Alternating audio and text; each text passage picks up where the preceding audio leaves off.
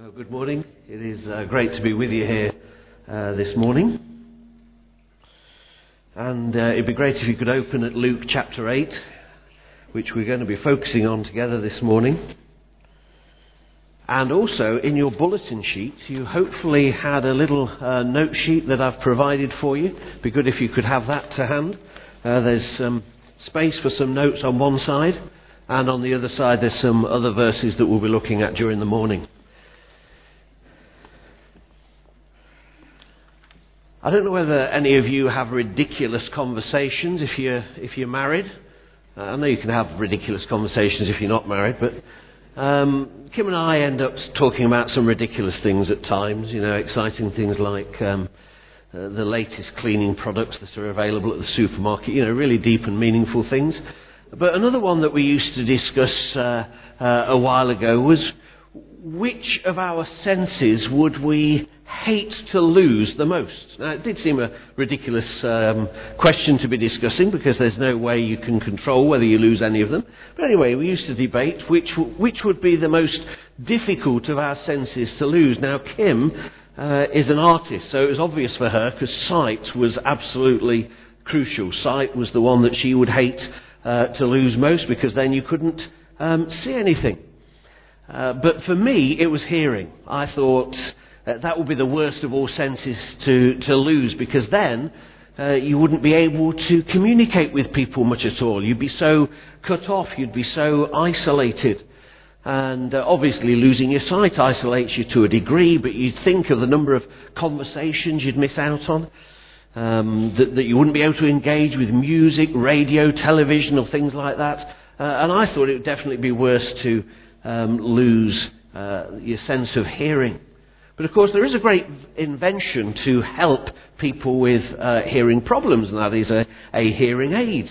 A hearing aid amplifies the sound that is around, and uh, that, that can be really useful for people. But there's a, another facility, I do not know whether it's available here, um, but it's called an induction loop that has to work through a microphone, and uh, that creates a magnetic field in a, in a room like that, uh, a room like this, and then people with a hearing aid need to switch their hearing aid to T in order to connect, in order to pick up that magnetic signal uh, that is coming from this induction loop, and that helps them enormously. Uh, but where am I going with this? Well, the, the point is that can, you can be wearing a hearing aid, there can be an induction loop, it can all be there, but if you don't actually switch your hearing aid to T, you don't actually get the benefit of it. You don't actually hear what's going on. And when it comes to our relationship with God, and when it comes to hearing His Word, and when it comes to uh, how we really listen, how we really hear God's Word most effectively, some of us need to do what I'll call uh, turning our hearing aids to T.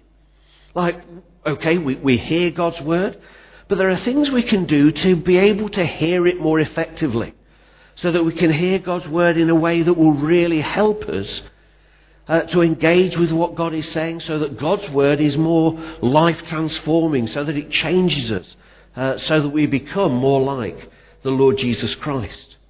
Now we've read this whole long passage from verses 1 uh, through to verse 25 in Luke chapter 8. Uh, we're really going to be focusing on from verse 16 onwards. Uh, but the whole of the passage really is about how we hear God's word. Clearly, the parable of the sower is, is very obviously about that. Uh, you have in the parable of the sower uh, this, this, this talk about how the seed is sown and the seed is the word of God. People hear the word of God. How do they respond uh, to it? Uh, but you see, for instance, in, in verse 8, uh, Jesus saying at the end of verse 8, when he said this, he called out, Whoever has ears to hear, let them hear. This was crucial, you see. Jesus was saying, listen, listen carefully. Use the ears that you've got to engage with what God is saying to you um, through me. Uh, and then when he explained the parable, he went on to say in verse 15, But the seed on good soil stands for those with a noble and good heart who hear the word and retain it, and persevering produce a, a crop. But notice again that they hear the Word of God. How they hear is really, really important.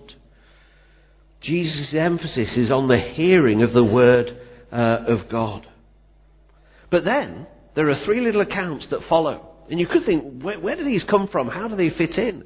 There's the occasion where, uh, well, first of all, where Jesus talks about a lamp and uh, the fact that nobody lights a lamp and then hides it in a clay jar or puts it under a bed. Then there's the occasion where Jesus' mother and brothers turn up uh, to speak to him, and then Jesus calms the storm. Well, the more I've looked into these passages, the, the more it seems apparent to me that actually here Luke is continuing on the same theme as he's recording uh, his gospel for us. He continues to talk about how we hear uh, the word of God. That's very clear in the first two sections. For instance, if you look at verse 18, uh, now it says, Now Jesus' mother and brothers came to see him, but they were not able to get near him because of the crowd. And uh, then in verse 21, he says, my, brother, my mother and brothers are those who hear God's word and put it into practice. So again, it's the hearing of God's word uh, that Jesus is, is talking about. It's the hearing that is absolutely um, crucial. So, how do we actually hear God's word better? We're here this morning. Probably many of you are here every Sunday. You're hearing God's word. What are you going to be able to do to make yourself hear God's word more effectively uh, so that it transforms you? Well, first of all, oh, we missed that one. Uh, first of all, once you've heard, you've got to what? We'll fill that gap in in just a moment. Let's look at this first incident, this uh, occasion where Jesus is talking about a, a light the, a lamp that is lit, and Jesus says no one uh, would then hide it in a clay jar or, or put it under a bed. Instead, he says they put it on a stand so that those who come can see the light. For there is nothing hidden that will not be disclosed, and nothing concealed that will, be no, that will not be known or brought out into uh, the open. Jesus is stating here basic facts He's saying a lamp has a purpose. The purpose of a lamp is to fill a room with light. And there's no way that you achieve that by lighting a lamp. And in those days, they literally had to uh, set fire to a, a, piece of cloth or something that was on the end of a stick. You know, there's no batteries. You could, couldn't just flick a switch. Nothing was plugged into electricity. So they literally lit a lamp uh, and nobody would then, having lit that lamp, put a clay jar over it. That was the way of basically switching a light off in those days. Jesus says you don't achieve what you want to achieve with a lamp by putting it um, under a clay jar or, or, under a bed or anything like that. That would be absolutely um, useless. What you do, according to verse 17, is put it on a stand so that the light of, of uh, that, that light would just spread throughout the whole room and benefit uh, the whole of, of the room. And the basic truth Jesus is stating here is that you cannot hide anything uh, forever. Because he goes on to say in verse 17, For there is nothing hidden that will not be disclosed, nothing concealed that will not uh, be known or brought out into the open the truth always comes out.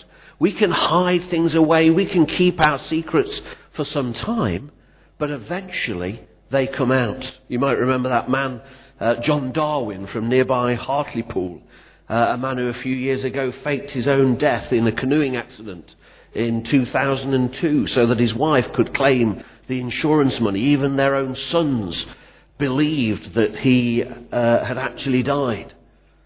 But he was eventually found. Uh, he was found out in, in 2007. The truth, no matter how hard you try to, to hide it, eventually comes out. And Jesus' point is that is the natural order. That is how it's supposed to be. That is the normal way of things. Light isn't hidden. Truth can't be hidden.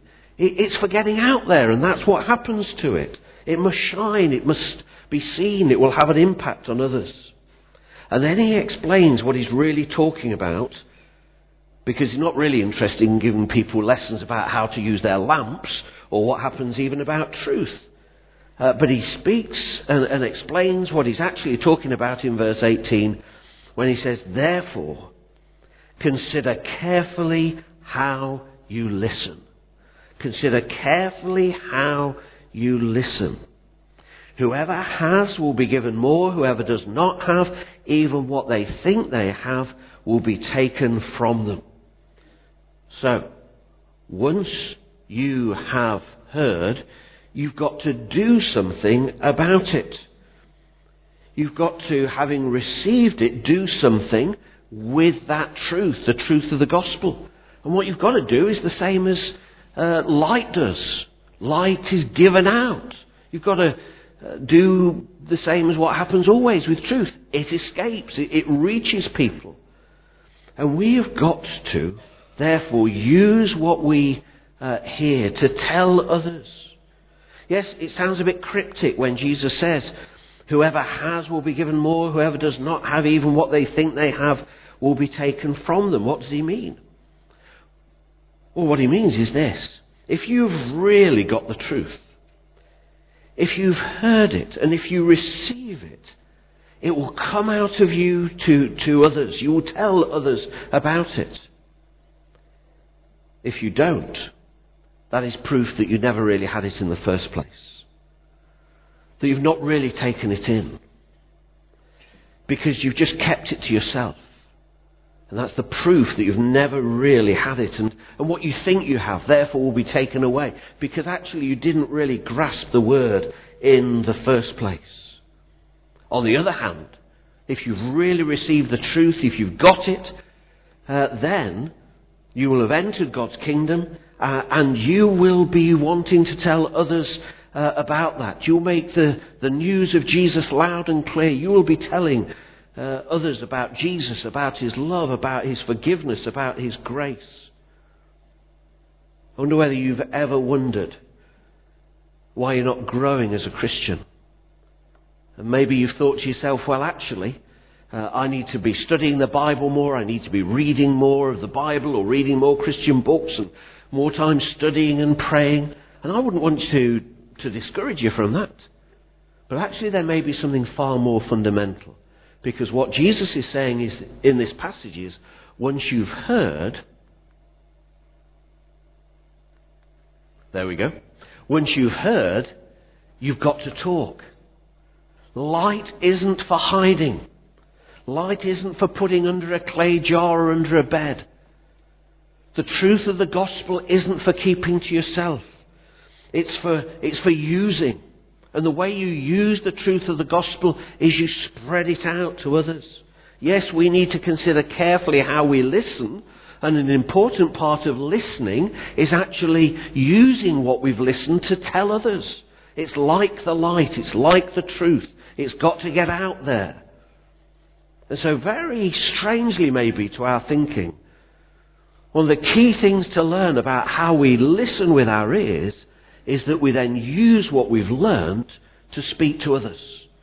So, effective listening to God, really listening to His Word, really benefiting from what we hear uh, from the Bible, w- will be helped by us actually talking about what we hear so that we tell others, so that we spread uh, the good news. And again, that, that describes pretty much a, a normal process of life, isn't it? Doesn't it? That things that you don't use, you will lose. Uh, many years ago, I graduated in maths. Uh, that was many years ago. 1985, I graduated with a maths degree. And the only thing I kept from my maths degree uh, was, the, was, was my notes from my final year because I thought to myself, it will come a day when I cannot believe I ever did that or ever understood it. And it, it is absolutely true. I'm not sure I could pass A level maths now. It's all got rusty because I don't use it anymore. And what we don't use, we tend to lose. Conversely, the more you use something, the more you develop. Look at athletes. Why are athletes looking so strong and muscly? It's because they use their muscles. They develop them and therefore they become stronger. You don't uh, become stronger by just wishing you'd become stronger. You have to actually exercise your muscles. You have to get out there. You have to work. And then you become stronger. And when we receive God's truth, we need to use it. And we use it by talking to others, by telling others about the Lord uh, Jesus Christ. So that's the first thing. If you really want to effectively hear uh, the Word of God, uh, then you've got to not only hear, but talk. Once you've heard, you've got to talk. But then let's move on to the second incident, which leaves us, leads us to another area of once you've heard, you've got to something. We'll, we'll see what that detail is in a minute. The second little incident is, a, is concerning Jesus' family. Uh, Jesus is busy talking. Uh, he's got a meeting. It's a bit like a conference, really, because there's, there's a huge crowd there. We know that because when Jesus' mother and brothers turn up, they can't even reach him. There's such a, a crowd in the room uh, that, that, they can't even get in to speak uh, to him. Now, there they are. Uh, what are they doing? What, what, are they going to do about this problem? They're, they're stuck. Well, uh, families do have a bit of a, uh, of a way of, of embarrassing people, don't they? You know, you'd think maybe they'd just wait until the end of the meeting, but no, oh no, that, that wouldn't do. They're family. They have immediate rights, they think, to speak to Jesus. Uh, and so because they can't get themselves to see Jesus because of the crowd, uh, they tap a steward on the shoulder, one of these guys in a high-vis jacket, uh, and say, hey, uh, we want to speak to Jesus. Tell him his, his mother and brothers are here. We, we want a word uh, with him. And so one of these stewards makes his way through the crowd in order to speak uh, to Jesus. And the message comes in verse 20. Someone told him, your mother and brothers are standing outside wanting to see you. Imagine the scene. It's like somebody tapping me on the shoulders. I'm talking to you and say, hey, your mum's outside. She wants a word with you. Well, you know, mum, it's a bit embarrassing, isn't it? Just wait your turn. But Jesus, rather than glowing red with embarrassment, which is probably what I would do on at uh, such an occasion, instead of that, he takes it as a great opportunity to say more about hearing the Word of God. Uh, look at verse 21. He replied, My mother and brothers are those who hear God's word and put it into practice. So rather than deal with the situation in front of him, when's he going to speak to uh, his mother and brothers, he takes this event and makes a, a spiritual point out of it. And say, look, those people who are really close to me, and he's not rejecting his family, He's just making a, a good point out of it. Those who are really close to me, those who really belong to me, are those who hear God's word and put it into practice. That is the vital thing that Jesus is, is teaching here. And so what we see, secondly, is that once you've heard, you've got to obey. That obeying is a way of hearing. Obeying God's word is a way of hearing more effectively. Obeying God's word is a way of making sure that the word of God isn't like water off a duck's back to you. You hear it, but no change. For change to take place, you've got to hear it. You've got to, as we've already seen, talk about it, but also you've got to uh, obey it. This is what Jesus wants us to do. Now, he's made this uh, same point uh, in the parable of the two houses, the two foundations, the, uh, or the wise and foolish men. Do you know that from uh, back in chapter 6? You see the um, key verses here on the note sheet that I've given to you. Uh, you remember the two uh, men, one wise, one foolish, both wanted a house. Uh, one built on solid ground, good foundation. One built on sand. When the storm came, it's obvious which one stood. It's obvious which one just collapsed to the ground. And when Jesus applied, when Jesus explained that parable, he said in Luke 6:47, "Everyone who comes to me and hears my words, uh, my words and does them, I will show you what he is like." That's that's what the wise man is like. He's not like somebody who just hears God's word. There's lots of people who just hear God's words. But the wise man, Jesus says, is like the person who hears them and does them. I wonder if you're here this morning with an intention in your heart to hear and to do. You're hearing, but will you do? Will you respond? And that's what God is always calling us to do. When he talks about the foolish man in verse 49, he says, But the one who hears and does not do them is like the man who built a house on the ground without a foundation, and when the stream broke against it, immediately it fell, and the ruin of that house was great. The foolish person is like the person who hears but takes no notice. How often are we foolish when it comes to the Word of God? We hear what He is saying. We hear God's Word read. We hear God's Word preached. And yet we take no notice. Life doesn't change as a result of it. And that is re- a real shame. It's, it's a waste. The difference is not in our hearing, but in our doing. It was the same with Adam and Eve in the Garden of Eden. They heard the command uh, that they should not eat of the fruit of the tree of the knowledge of good and evil, but they didn't do it. Tragedy has ensued ever since. Don't you find it's exactly the same with your children? They can hear what you tell them to do or you tell them not to do, but that isn't where it ends in terms of what you want for them. You want them to do what you've said, don't you? You want them to respond. You want them to really listen. Not just hear, but really listen. So that they actually respond, so that they obey your word.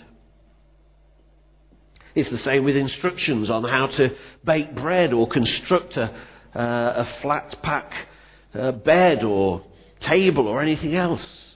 We can see instructions, we can know them, but we actually have to do them.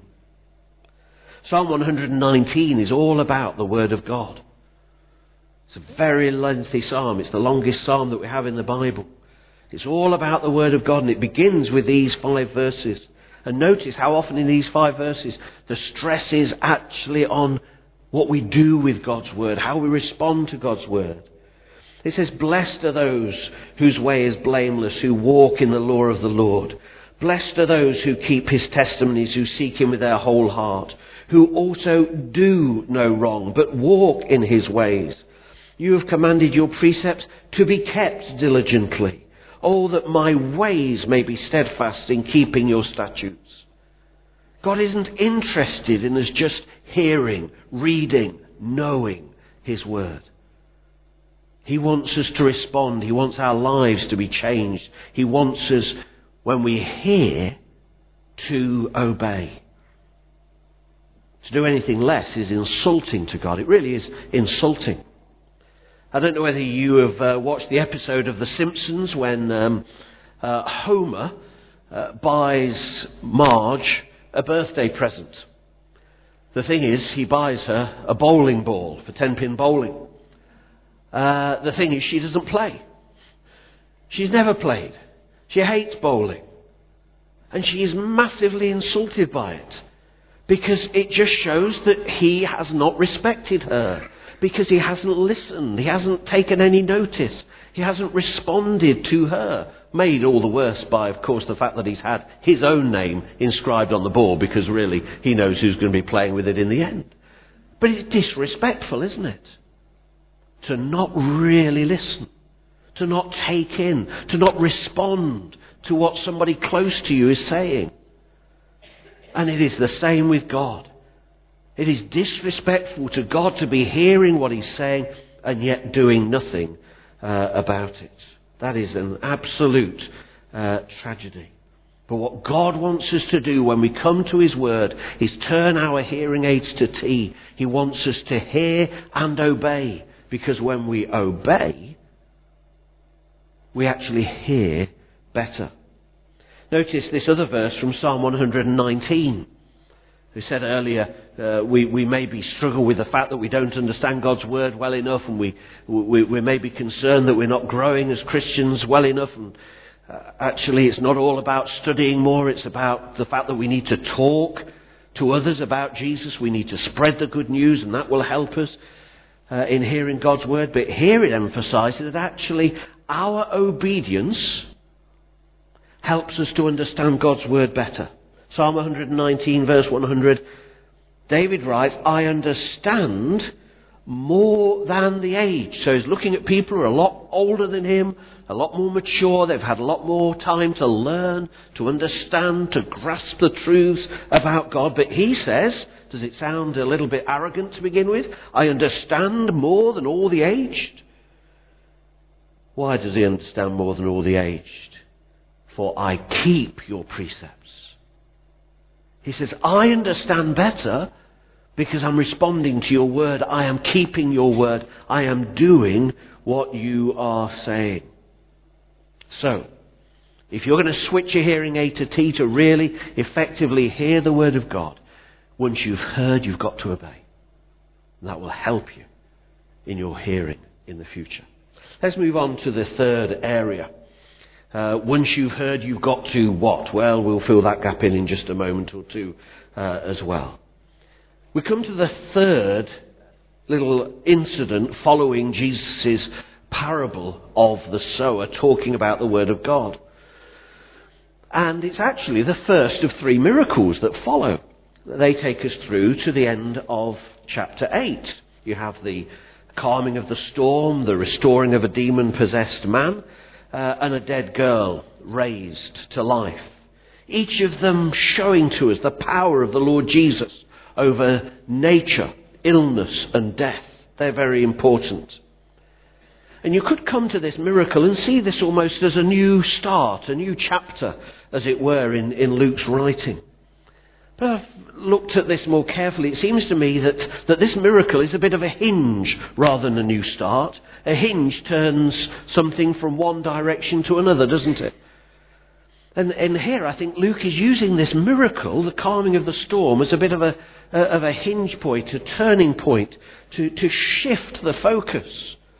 So yes, it is moving to, to show us Jesus' power over nature, illness and death but it's still actually talking about how we hear uh, the Word of God. It's a transition. Why? Well, let's look at the incident. There was a terrible storm across the Sea of Galilee. The Galilee was situated uh, very low down. There were mountains around it. Cold seas could come off the nearby Mediterranean Sea. They would hit the mountains, come down uh, into the Sea of Galilee, and Galilee was therefore known as a lake that could frequently have the most horrendous storms. They could almost come from nowhere. You had very little warning, and, and they could be really, really uh, difficult. Now, this storm came, and it was so bad that Jesus' disciples feared that they were actually uh, going to die in this storm. Now that's saying something when several of Jesus' disciples had spent years working on the sea. They were fishermen, professional fishermen, not, none of this kind of rod business sat at the end of a, uh, the side of a river, but these were men who took out boats with nets out into the sea. Undoubtedly, they will have been caught in many storms in the past, and they knew how to handle them. They knew how to keep the boat safe in such times. But they were really scared. They feared it was curtains for them. Look at verse 24. The disciples went to Jesus, who by this time is asleep in the back of the boat, and they woke him, saying, Master, Master, we're going to drown. That's how scared they are. But then we read he got up and rebuked the wind and the raging waters. The storm subsided and all was calm. Now, if all that was about was Jesus demonstrating his power over nature, the account could end there. But it doesn't. Jesus then spoke to his disciples, and what did he say? He said, Where is your faith? He is, shall we say, disappointed that they were so scared. Why didn't they trust him? Why didn't they believe in him? And you could say, well, I'd side with the disciples. You know, they were in a pretty uh, scary situation. Uh, I would have felt like they felt. But hang on a minute. What is he saying? He's saying to them, you are not showing the very thing that you ought to have. You ought to have faith. Why had they ought to have faith? Well, actually, because they had heard and seen so much of Jesus' power uh, in, the, in, in, previous events that they should have been able to trust him. What had they heard? Well, if you were to just flip back over the previous chapter, you'd see a few things in chapter 7. They'd heard Jesus forgive. On the sheet you see Luke 7:48. There's a woman who came to Jesus and in verse 48 he said to her, "Your sins are forgiven." Wow, Jesus can forgive sins. People had previously said, as you can see in Luke 5 uh, 21, Who is this who speaks blasphemies? Who can forgive sins but God alone? They were right in their thought that only God can forgive sins. They were wrong in assuming that Jesus was not God. So when on, an, on this other occasion in Luke 7, when a, a woman comes to Jesus and he forgives her, he's making an explicit claim to be God. Because only God can forgive sins. So they'd heard that. They'd heard the claim of Jesus. To be able to do what only God can do. Therefore, they've heard the claim of Jesus that He's actually God. They should trust Him. In Luke 7, verses 14 to 51, that they had heard, or they, rather they'd seen Jesus raise a dead man, but how had He done it? By a word. They'd heard that word. So in verses 14 and 15, we read, Then he came up and, and touched the bier, that's basically a coffin, and the bearer stood still. And he said, Young man, I say to you, arise. And the dead man sat up and began to speak, and Jesus gave him to his mother. It was just by a word that Jesus was able to raise a dead man back to life. And the disciples had heard that word. And they'd seen the power of that word. They'd seen what Jesus could do with his word. Therefore, they should trust him. And then there'd been the healing of the centurion's servant who was nearly dead. And the centurion had said to Jesus, You don't need to come to my house. I don't deserve to have you come in. Uh, and he says in verse 7 of Luke 7, Therefore I did not presume to come to you, but say the word and let my servant be healed. The centurion knew that Jesus only needed to speak, and his servant would be healed. Therefore, the power is in Jesus' word. And again, the disciples had heard all of that. Therefore, they should trust him.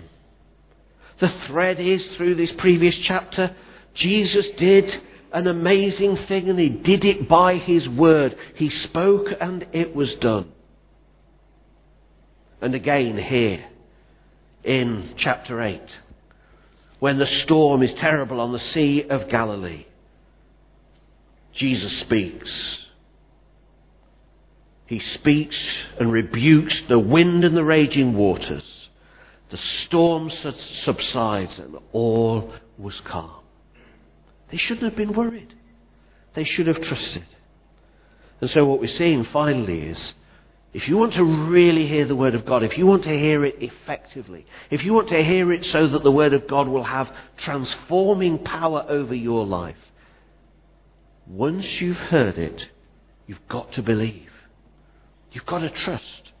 You've got to believe that Jesus will do all that He has said.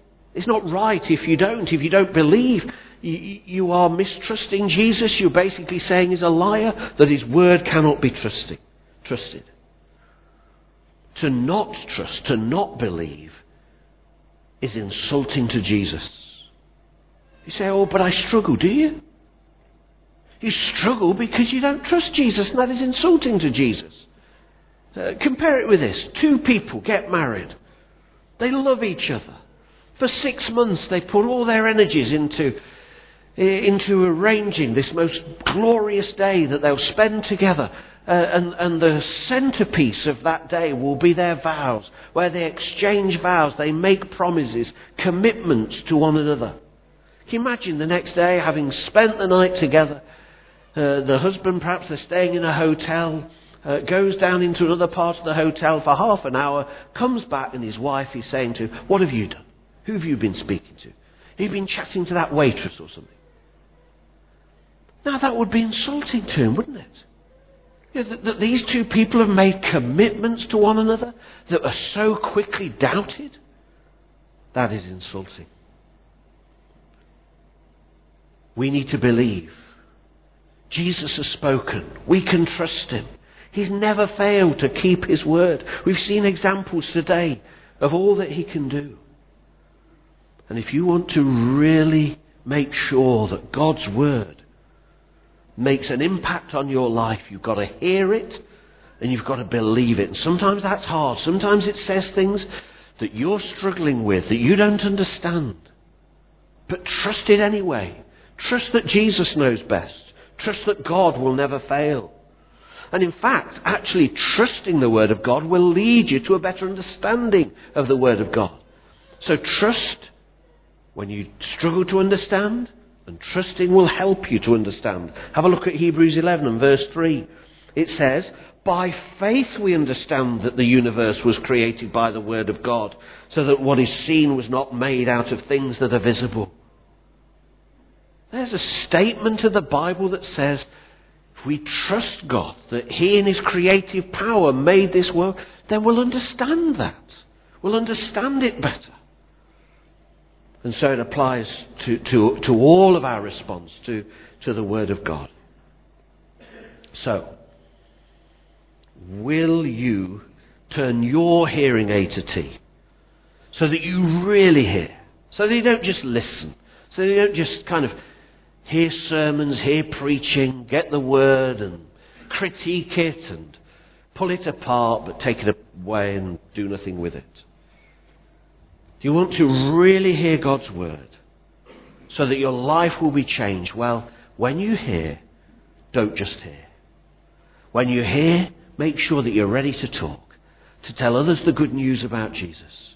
Make sure that when you hear, you're really ready to obey even when it's tough, even when it's hard, even when you don't understand why God wants you to do a certain thing, be ready. Make it a commitment of your heart before you even hear that you're going to obey what God says. And thirdly, make sure that when you hear, you really hear in a way that you will believe, that you will trust, that you will take Jesus at His word, because then the Word of God will have power in our lives to transform us, to make us more like Christ. Let's pray together. Our Father in heaven, we want to thank you for your precious word. Thank you that you are the communicating God, the God who speaks. We thank you for the privileges that we have as people here today to hear your word, maybe for the first time. Um, maybe we've been hearing your word for 50 years or more. But Lord, it, it's a great privilege. But we admit we, we are saddened, Lord, by the fact that actually our lives have not been transformed anywhere near as much as they should have been by now. We want to change more. We want to be more like Christ.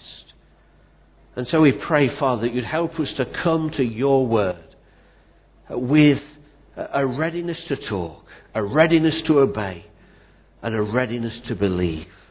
Lord, help us to have that this morning, that our lives, even today, even this afternoon, might be changed by the power of your word. We ask it in Jesus' name. Amen.